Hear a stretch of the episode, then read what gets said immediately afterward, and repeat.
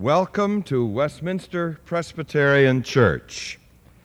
I'm Donald Meisel, minister to and with this congregation, this church, located at the corner of Nicollet Mall and 12th Street here in downtown Minneapolis. This is the 11th in our series of Thursday noon town hall forums. With time and experience, we become more rather than less dedicated to surfacing significant issues facing our society through the informed voices of conscientious people. That is, through people of conscience who live the issues and address the complexities out of hard won convictions. The issue today is the sedation of America. Our speaker is Barbara Gordon, who has known the struggle firsthand and who has written vividly about it in her book, I'm Dancing as Fast as I Can, a book which has been translated into a film and is receiving some fine reviews.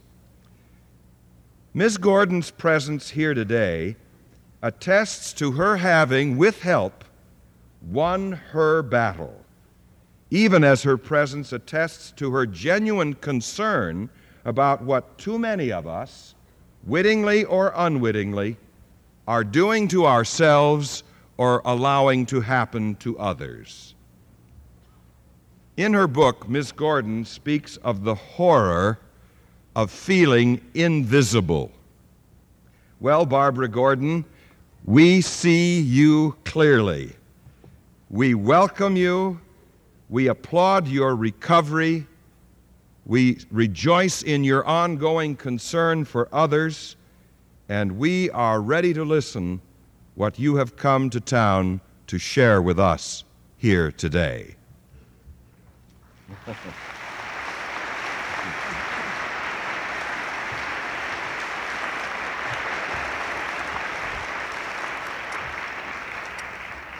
Uh, thank you. I am proud to be here. I've only been in Minneapolis uh, since last night, but I, he- I think you all are very, very fortunate to have the kind of community outreach and concern from this church in this community.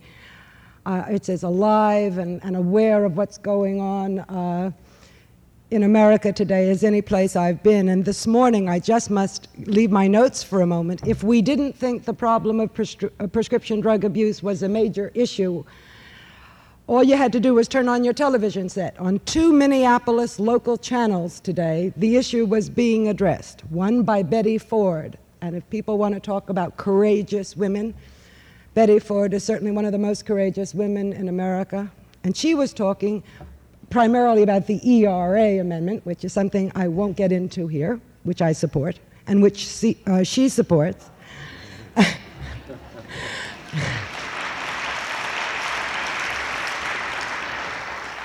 But she talked about prescription drug abuse. And then I flicked to the next channel, and there was a very iconoclastic, salty old doctor named Dr. Robert Mendelsohn, who's written a book called Male Practice about how doctors are sedating patients, primarily women patients, and he's a salty and irreverent man. And they plugged his speech tonight, and I urge you to go hear him. Um, he's speaking at the Y about the issues of, of male treatment uh, of doctors. I think that's what he's treating about, but he's a joy. He, he's also wonderful because he agrees with me. there is something uh, happening in America. When I left a mental hospital a few years ago, feeling unique and quite aberrational, I didn't know it was happening. But a lot of people began to write books and began to talk about the problem of prescription drug abuse. Some of them went as far as I did, which was to talk about the battles they had to face in the mental health system and the doctors along the way. Others are le- less angry than I am, so they didn't get into that issue. But still, it is an issue. It's, it even has a name. It's called iatrogenic medicine. That is, diseases that come from the treatment we get from the doctors or from the medications they give us without care, without caution, without warning. I sat down to write a book in 1977 when I left a hospital. to, uh, to try to externalize what had happened to me. For uh, 20 years, I had been a documentary filmmaker, so I was sort of used to making my cameras and typewriters work on other people's problems. But then I found myself right in the middle of the thickest problem in my life, which was a nervous breakdown and a serious bout of mental illness that was caused or provoked or whatever by the sudden withdrawal from a, a, a tranquilizer that I had been taking for years and I couldn't get a job. I had a couple of Emmy Awards sitting on my bookcase, and I had a pretty good career. But the word had gone out, I think the word had gone out, that Barbara had gone bonkers, and we couldn't trust her with $100,000 budgets or whatever. Or maybe it just was that there were all those cutbacks at the stations uh, that I used to work at.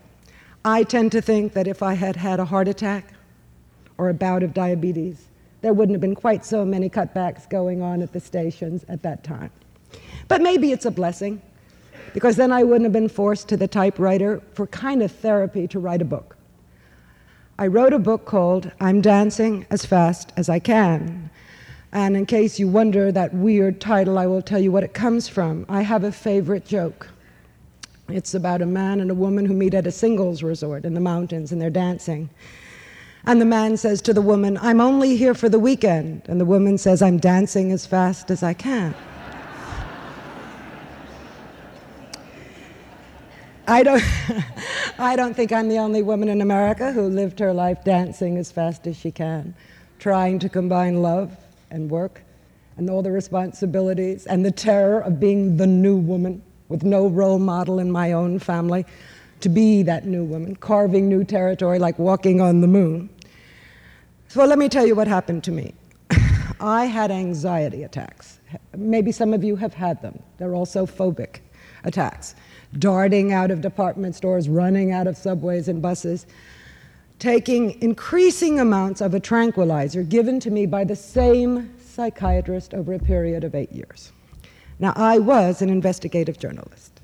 I investigated the FBI and the CIA and the Housing Authority in New York and the plight of Vietnam veterans when they came back from the war, facing our schizophrenia about that war and the disdain and the shameful way we treated them. But I never investigated my popping six pills a day. And it occurs to me that many modern women use less scrutiny about their own personal lives in their attempt to, to, to, gain the equality and the success in their careers that, that is something that we, we've aspired to for so long. On St. Patrick's Day, 1977, I became an investigative journalist in my own life. I saw myself getting ready to take a couple of pills to get down the elevator, to start the day. And it was as if for the first time I saw myself taking something. I had been worried about the pills, going to the doctor saying, I'm very worried I'm becoming addicted. How did I know I was addicted? I had them in my pocket all the time to get from my office at CBS to the cafeteria downstairs. I couldn't walk the streets alone. My world was shrinking from my apartment to my office. To me, those were signs of addiction. He kept saying, That tranquilizer is not addictive. You cannot become addicted, it's safe. On March 17, 1977, I thought it was unsafe. And I called him, and he said, Well, if you must stop, don't take one no matter what happens. There was no warning on the pill. There were no articles in the newspapers the way there are today. There wasn't the flood of information that's come out since I'm out of the hospital. Senator Kennedy last year had hearings in Washington on the problems of tranquilizers and prescription drug abuse in this country. Person after person could be seen on Walter Cronkite's news that night testifying to the horrors, the horrors that can, can happen with rapid drug withdrawal. I wish Kennedy had had those hearings in 77. Then I wouldn't be here, we'd be talking about something else. Anyway, I listened to the doctor's advice because I am a good patient. I was brought up in a family, in a nice Jewish family, where doctors are gods. We had little candles to Marcus Welby and Dr. Kildare. I was really, you know, I was really a sleeping Stepford wife person. I don't know what was wrong with me. Anyway, I did it. And now it's not funny. The tremors, the convulsions, the hallucinations, the terrible symptom of the burning in my head, which later I saw the people on Walter Cronkite's new show testifying in front of Kennedy about. But I was determined. I had seen Frank Sinatra withdraw from heroin in Man with the Golden Arm. You know, I was tough. If they could go off it cold, I would. Later in a mental hospital, I would learn that is the dead wrongest way to go off a tranquilizer.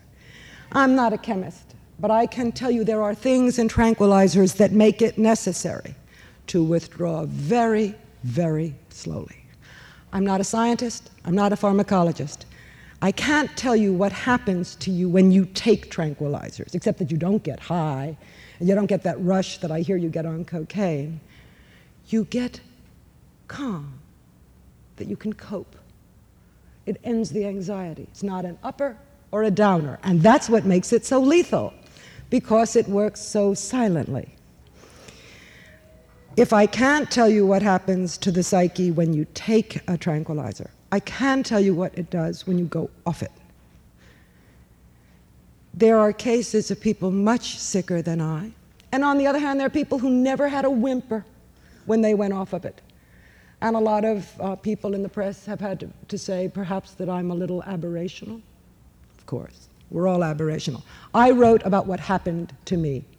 And judging from the thousands of letters that came in when my book came out, and the people I've seen in hospitals, and the, the, the, drug abuse people from the state of New York, from the governor's office, from the mayor's office, people who are now aware. Betty Ford said today they are building a hospital in Palm Springs with her name on it, I believe, a, a, a treatment center just for chemical dependency. And that's what she was talking about on television.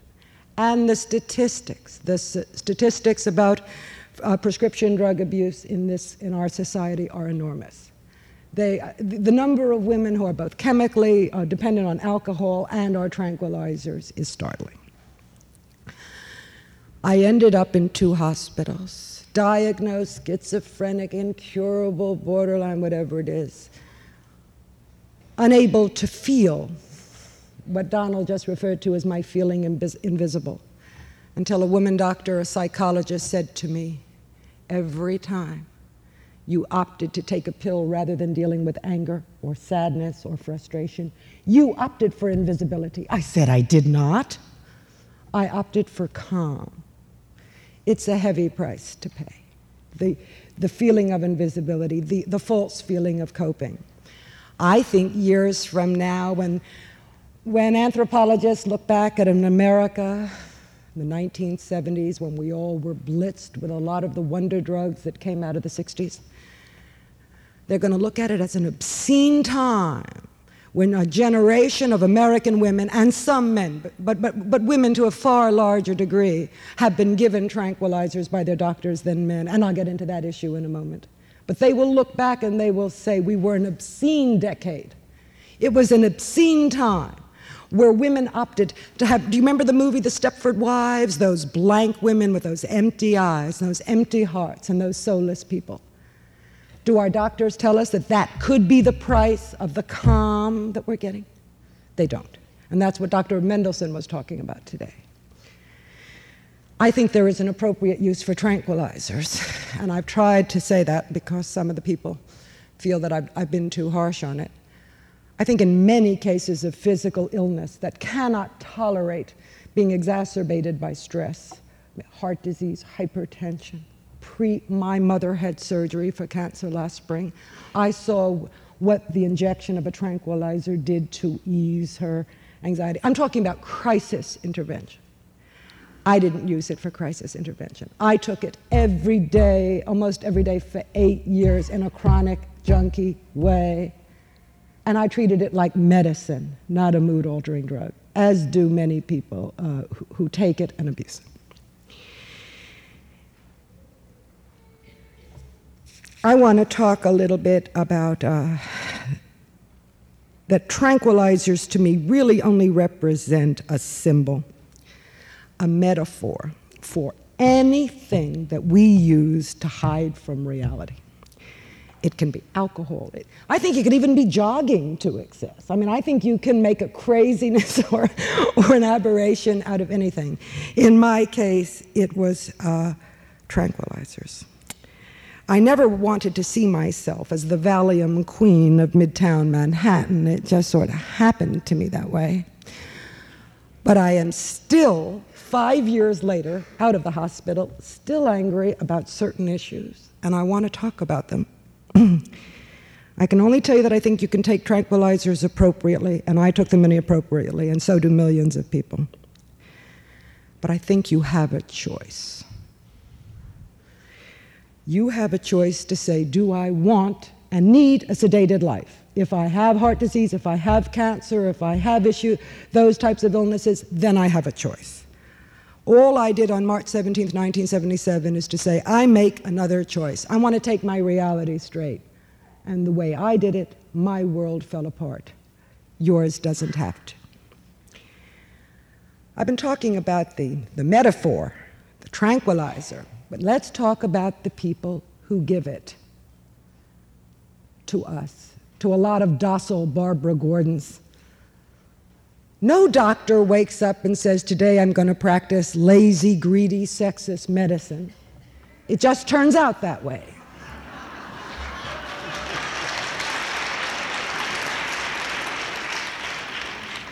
If you go to a doctor and you say to him, What is the side effect of this drug? What will happen if I take it? What will happen if I don't?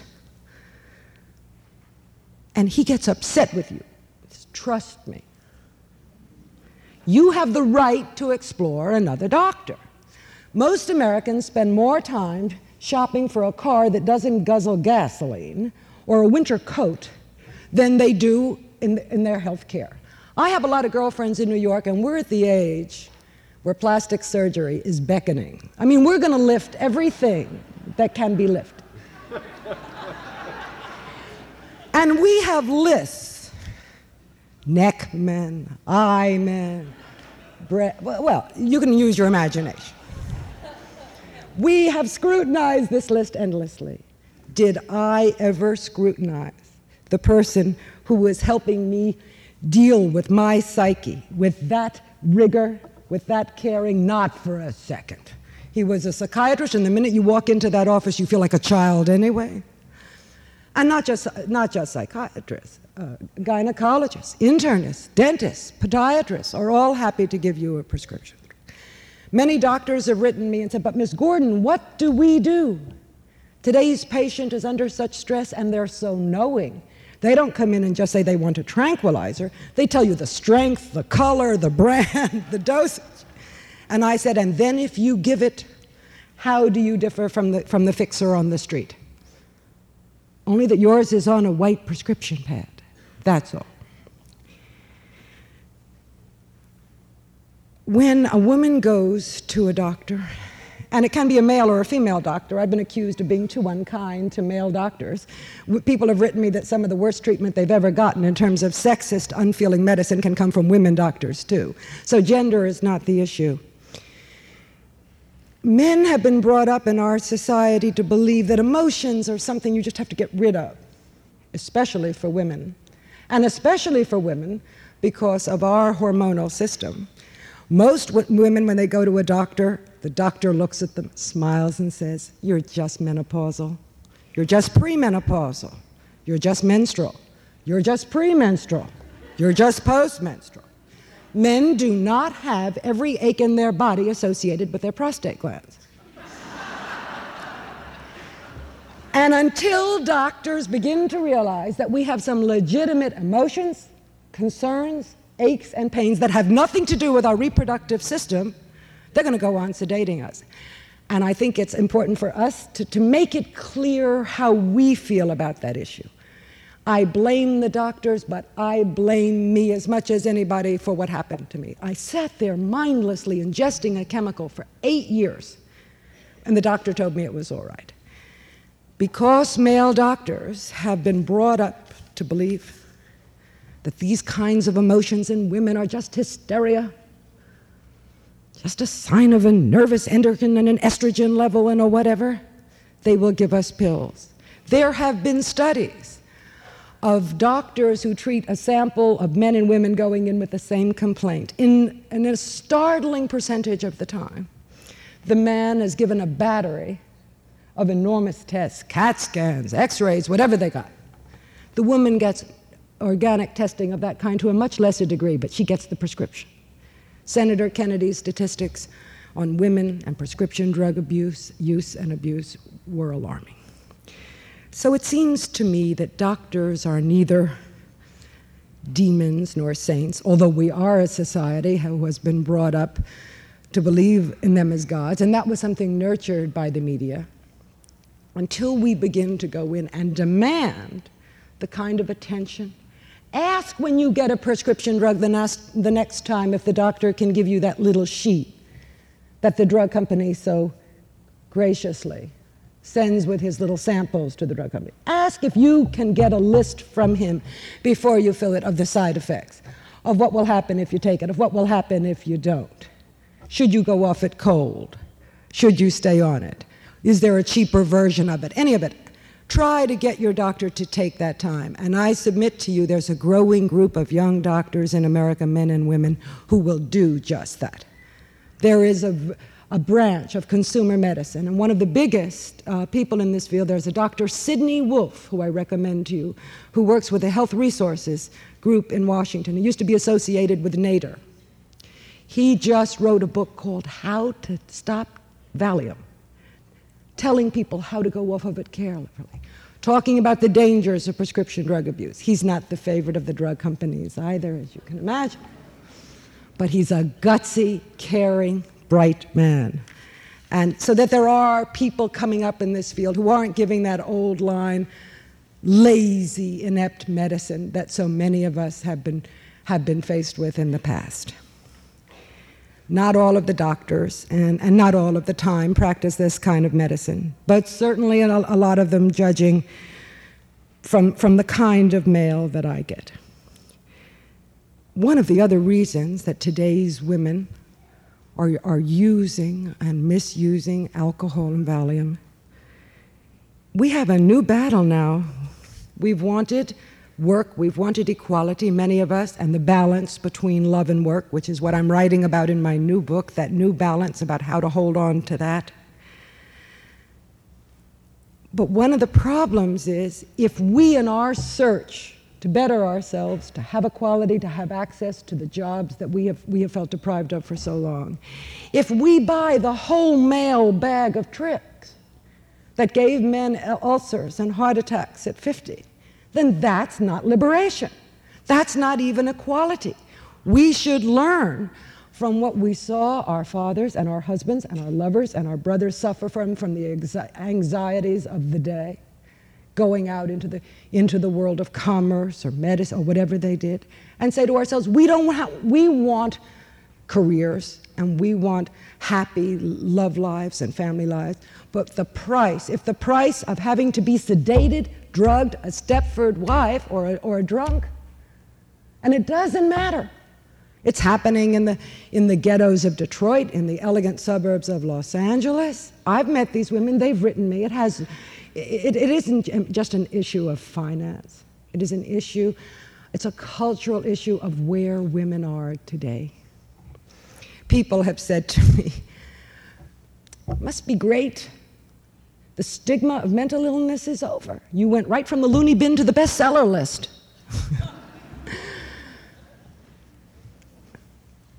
and that's something I feel very strongly about stigma.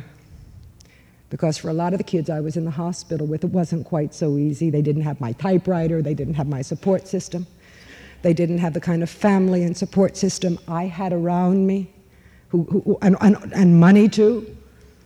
I did not have uh, insurance, psychiatric insurance, and I didn't have the right income, whatever, for Medicaid, whatever it was, so it cost me and my family an enormous amount of money.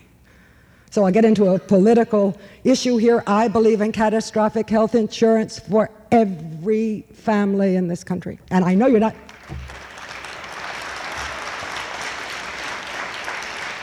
And now, when the cutbacks that are coming from Washington are what they are, that's kind of an insane thing to say when we're building million dollar tanks and missiles and telling people that uh, ketchup is a vegetable in the schools. But I do believe that that's something we're going to have to address ourselves. Very few countries in the civilized world make health care a privilege depending the quality of the health care you get depending on your finances and not a right. So that is something i think the society is going to be forced to address itself to as carefully and as the way it does to the to the menace uh, that's coming in the missiles.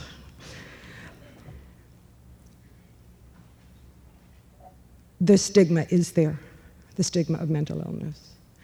And it's there for people who didn't have the money the support system the typewriter, the television career, the things that I had. And so I guess um, the last thought that I want to say, to say to you is people talk about uh, the courage of Betty Ford or the courage of Barbara Gordon to, to come forth and say these things. That's one issue. But I think, uh, in truth, the stigma will only be gone when we don't have to use the word courage anymore about issues of drug dependence. Then it'll be over. Thank you.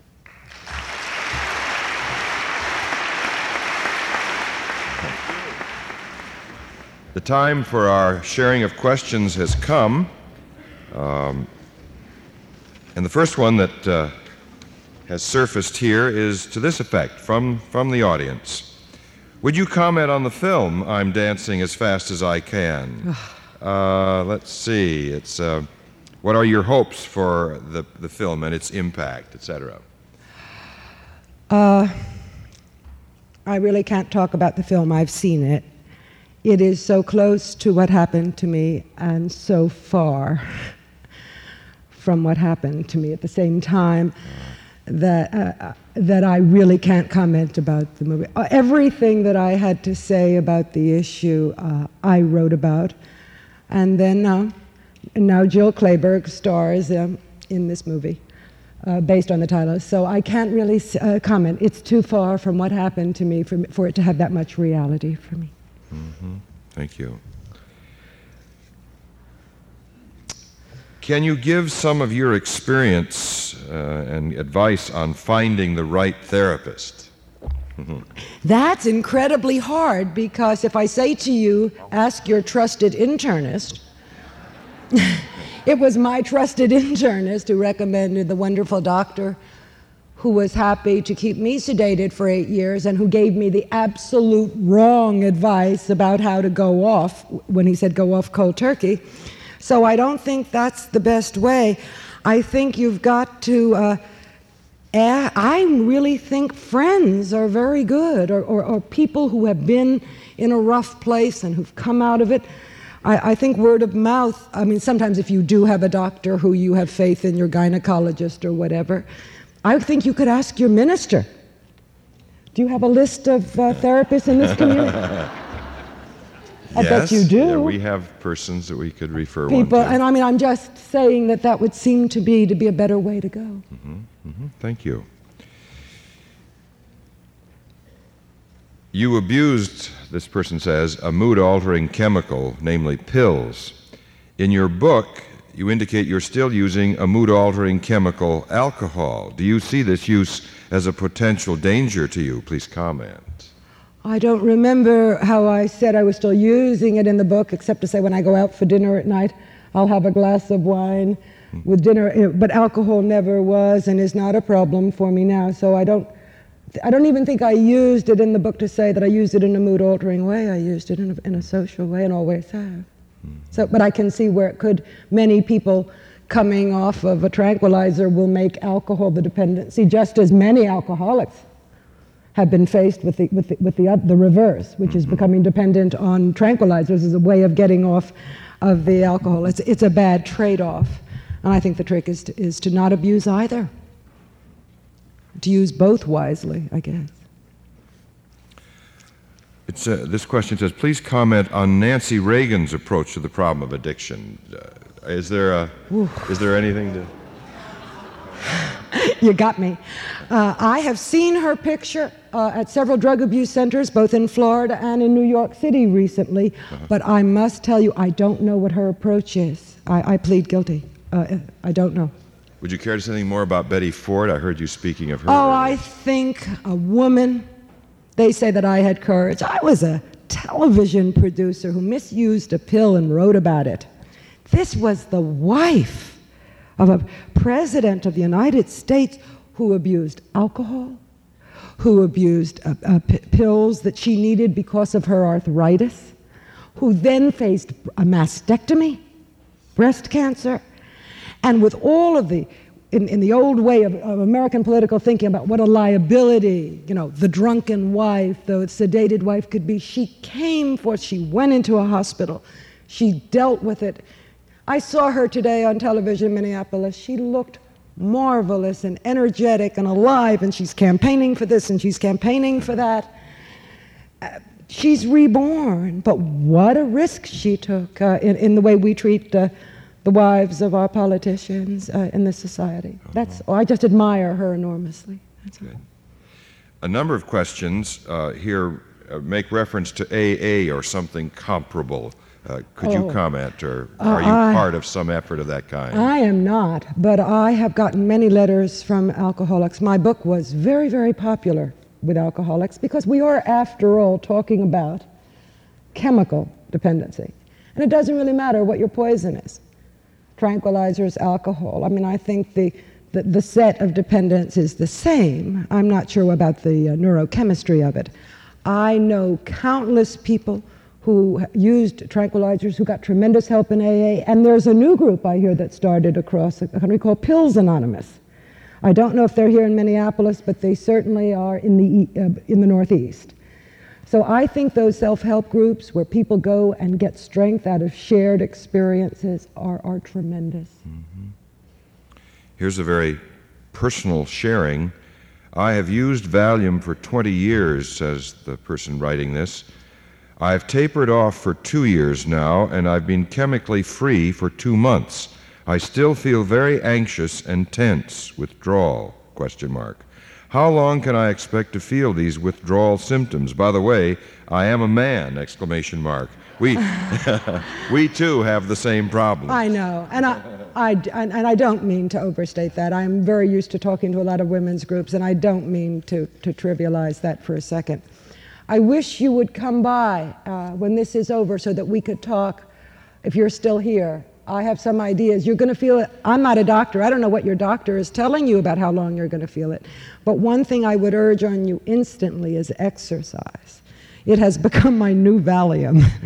It, uh, I walk a couple of miles each morning, and there are now studies about how certain forms of exercise do good things for the brain and depression and mm-hmm. anxiety. And I think if you can work some vigorous exercise into each day.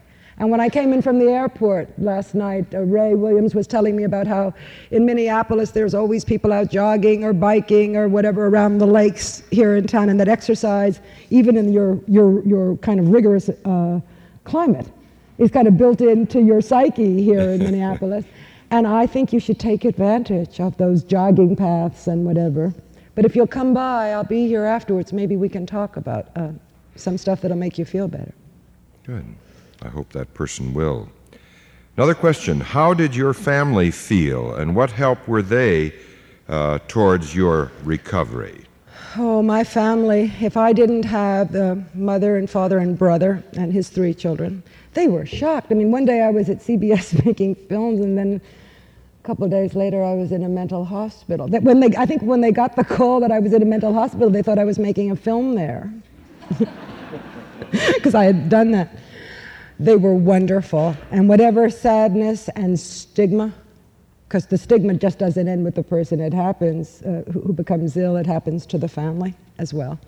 They were terrific, have been. Uh, they've got more reviews of the book and ads and things like that. I mean, they, they were able to, in other words, a lot of people called my book Creative Revenge.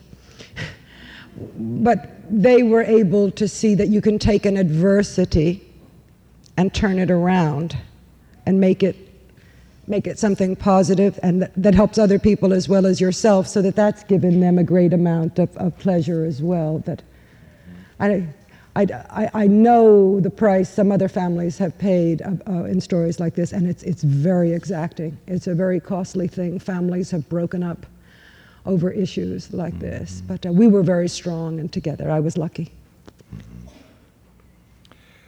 Another question. The book has much detail of your illness. How did you recall so much? Did you keep a written account? Uh, sometimes in the hospital, I, they gave me a sketching pad because I did a lot of work in art therapy, which was a great help to me using the colors. The hospitals have various ways. I was in a very antiquated hospital, but they did have art therapy, and I would go there and paint terrible, terrible, primitive, rage filled paintings, but I painted. And then I would write in this sketch pad at night some of the feelings that I had the feeling of being invisible. I think the worst symptom that, that greeted me was the one that you mentioned of invisibility. As if all of you has been shot with a. Remember when you, when you get Novocaine in your gum when you get a filling? I felt like all of me had been injected with Novocaine. You could walk down the street, and the only way you knew you existed was you saw your shadow. I wrote, tried to write about that in the book. So some of that I kept, but I, I am one of those people who is uh, blessed with a, a very good memory. But I did keep some notes along the way. Not thinking I was even going to write a book, but just uh, I was a journalist. and so you take notes. Another question. Um, what is the best way to start helping a friend who is getting too many sleeping pills from her doctor? I think the best way you can help a friend is to be there. My book is dedicated to one woman named Edie who wouldn't let me die. I mean, not just during the withdrawal when I got to the hospital, I'm talking about the year after when I was scared and alone in the apartment with I didn't know what my support system was. I couldn't hmm. work.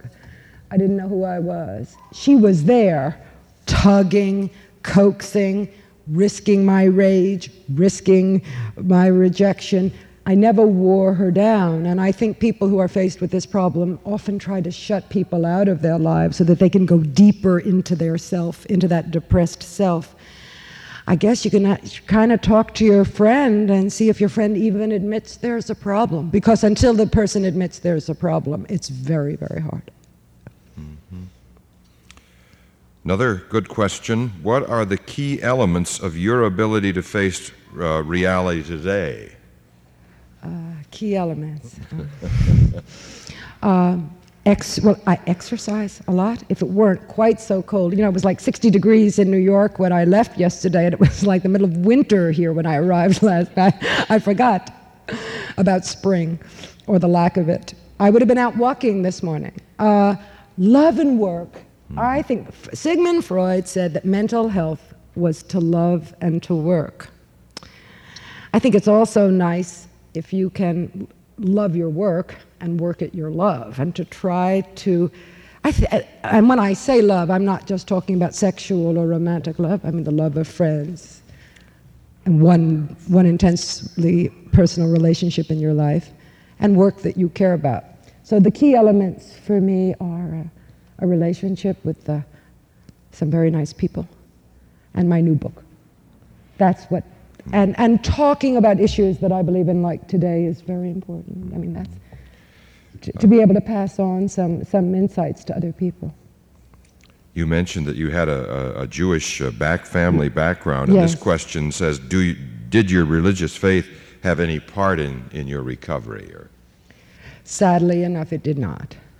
It did not. That's, that's more my personal mm-hmm. view. I had never been a very religious person, uh, neither was my family. We were card carrying uh, Jews. Mm-hmm. um, there were all the, the, attempts of a kind of perfunctory religiosity of uh, joining the temple for the children. I'm sure you've mm-hmm. heard of things like this, you know.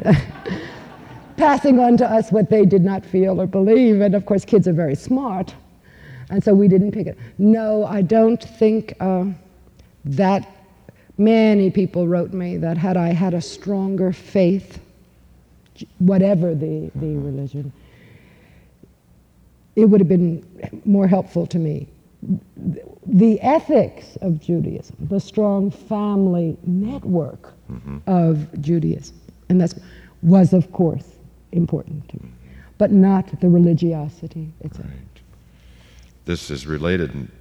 What role do you see the church and synagogue playing in trying to help prevent people from getting into trouble with alcohol or any other drugs in the first place? I, you may or may not wish to comment. Well, here it is uh-huh. today. Okay. You're doing it.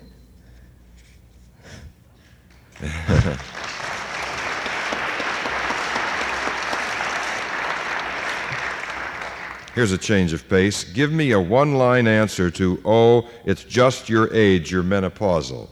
Uh, I can't give you one line.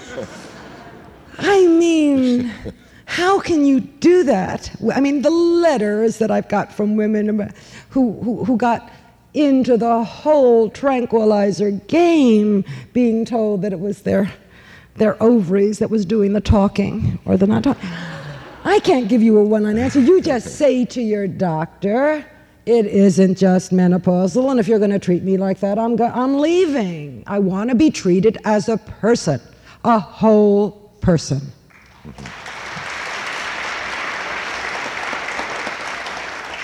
Okay.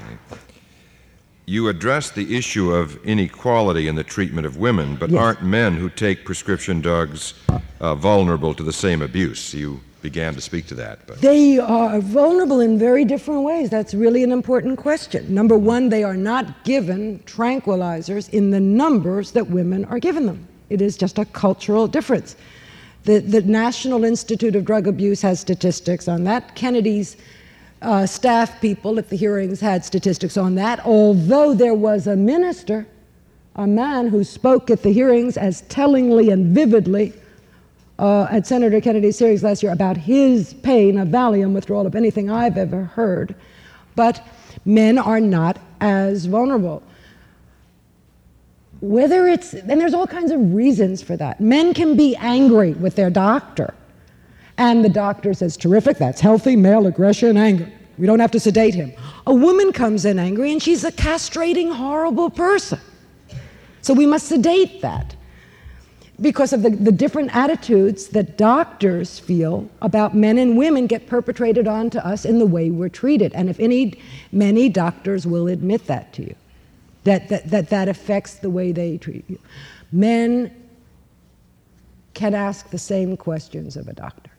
But men traditionally abused alcohol instead of tranquilizers. Now, I, I heard Betty Ford saying today that 50% of all alcoholics in America are women. So unfortunately, women are catching up. We're getting equality there too.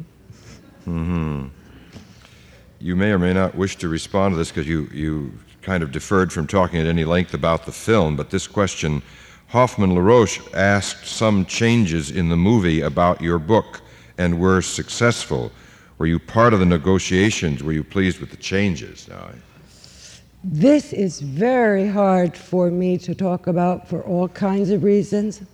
Some matters are even in litigation. I can only tell you I had nothing to do with that movie. I had no input into that movie into the writing of the script, into the shooting of it. I had nothing to do with it. I, my favorite story about that movie is that uh, one day last summer I was walking across 57th Street in New York and there were lights and cameras on the street. And I was getting some frozen yogurt on a hot summer day. And in the health food store, the owner of the shop said, Barbara, Jill Clayburgh's across the street. They're making the movie of dancing in front of Henry Bendel's department store. And I live two blocks from there. So that's how informed I was on the movie. I had nothing to do with it, it's all theirs. Okay. Do you see the sedation of America increasing or decreasing?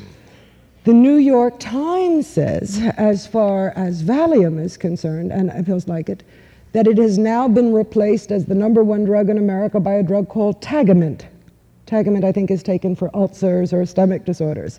So after years of claiming the bestseller spot at the top of the favorite drugs of America list, Valium has gone down a couple of notches, and Tagamet is there. Whether that ref- I think Americans are changing. All these people running around in jogging suits, and taking vitamins, and watching their diet. Um, I think there's been a change that people are eating less red meat because they're worried about what that does. I think a generation that has become so consumer health oriented isn't going to, as willy nilly, um, sedate themselves or chemically alter themselves the way a generation of women did, did in the 70s. But I don't know about statistics or on that, and we don't know about the people who, who hide it from us. Uh, we may have suspicions. I'm, I can't answer that. Right. Well, thank you. Do you have agoraphobic feelings you must deal with? Thank you for helping me personally through your book. I love you. Oh, so uh, thank you. There's a whole. I'm glad it helped you.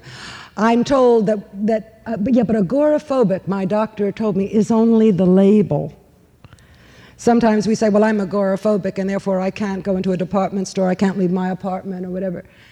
That's only the label, the descri- a descriptive term. The real issue is what's behind the agoraphobia that makes you want to flee or not go outside.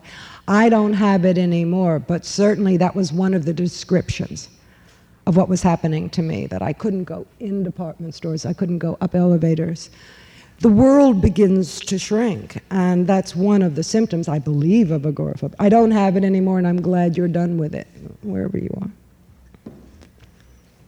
Can you deal with women overcoming guilt for all the events in their dependents' lives? Uh, Can I deal with guilt? Mm-hmm. Would you repeat?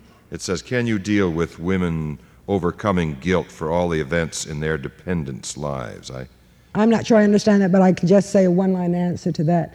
Of all the emotions in the whole spectrum, from envy to lust to jealousy to sloth to whatever, I think guilt is the most wasteful and most pernicious and self destructive. Mm-hmm.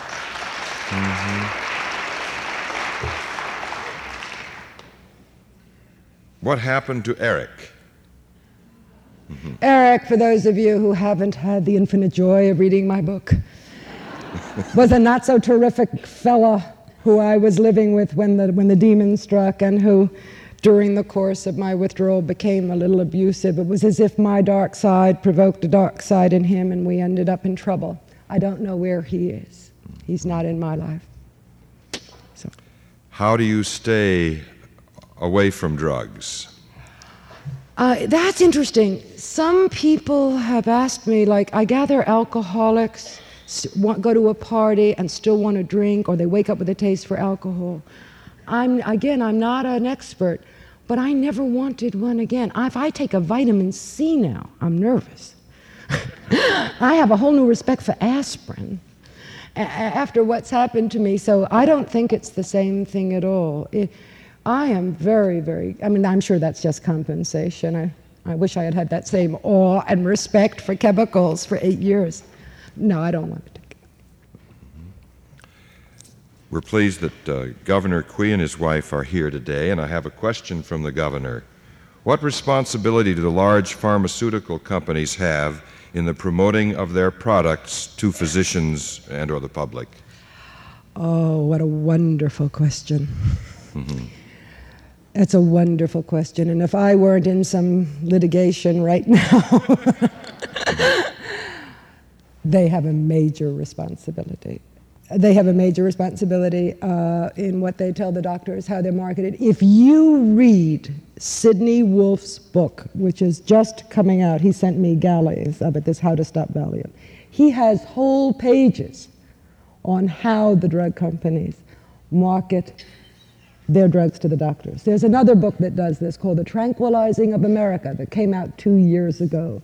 How the detail men are taught to continue the education of the doctors. I think it's a major, major story. Uh, uh, I, I, feel. I, I, can't comment other than that. Mm-hmm. This card, which is signed, says, Why don't you say something to corporations and businesses who use alcohol to promote business. They say it's a disease, So why do we allow it to be promoted? I, I, I can't respond to that. I mean, I, corporations know that, but alcohol in our society has been traditionally a social lubricant. Uh, the expense, the, the, the number of restaurants in New York and bars that exist only for expense accounts that ordinary mortals couldn't afford. It's there to grease the oils of commerce. And corporations know that. The same corporation that will give a, a man or a woman a huge expense account to, to, to lubricate a client will have an alcohol abuse clinic possibly where he treats uh, where he helps uh, where he helps uh, those people who work for him in a socially responsible way. It's as schizophrenic as everything uh, else in our society. Uh, but i i think everybody knows that. But there is one problem. To assume that because barbara gordon had trouble with tranquilizers or betty ford or uh, somebody with alcohol, and then to stop everybody else. The worst thing in the world is to go to a dinner party where somebody is proselytizing his new freedom from anything on you. And I, because I, I abused a drug, I don't, if I meet people and they say, Barbara, I'm going to take a pill now to do this or that, I don't want to become a scold. And, and therefore, I think to, to, to say that people shouldn't drink because some people have problems is a mistake this question rather fits in with that. It says, in non medical terms, is there use without abuse? Is there safe, casual use of any drug? Casual? Why would you want to put anything into your body casually? Look at the women who casually took DES so they wouldn't have uh, abortions or, or miscarriages, and a whole generation of American women had breast cancer and cancer of their vaginas, and, and, and, and the men, children of those mothers, had, had terrible distortions and illnesses in their genitalia. Casual use of drugs. I don't think the word exists. I think there is a safe use, as I said, of Valium or other tranquilizers like it. I didn't take it that way. I didn't take it safely. I took it casually.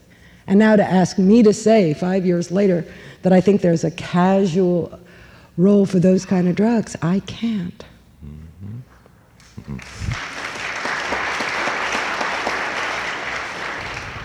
We have about five minutes to go, uh, so let's, uh, let's ask a few remaining questions. I think you dealt with this one in part, but let me uh, surface it. Some tranquilizers are given for real chronic pain. I recently read of pain centers. Do you know of them? Are they legitimate? Is, is this possibly the answer, the alternative to the pills? I'm not an expert on pain pills, and tranquilizers, of course, are not just given for pain. I think they're given for the anxiety that comes from pain, or certainly some tranquilizers are wonderful for muscle spasms. And I gather the New York, uh, a magazine in New York a few weeks ago had a whole issue on pain centers and kind of behavior mod ways of dealing with chronic pain. And I gather there are some new uh, advances in that field in the treatment of people who have chronic pain. And I think it's worth a try rather than a chronic use of any chemical. Mm-hmm. I'm sure you have one here in town. Do you think the medical establishment can review and control the quality of health care delivered by themselves? No, because they haven't. Mm-hmm. Okay.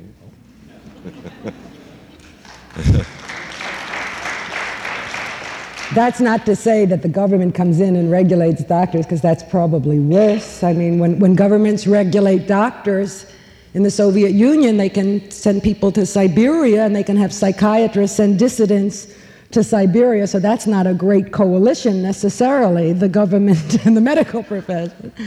So I don't know what to do except maybe a whole new generation of doctors with a different type of bias, a different attitude toward men, women, medicine. And I think it's happening. I think it's happening. Mm-hmm. If I read my watch correctly, we're just about to that time. Uh, Concluding on the note with which I began, we rejoice that you became visible to yourself and then to us today here. Thank you. Thank you for having me. it's good to be here.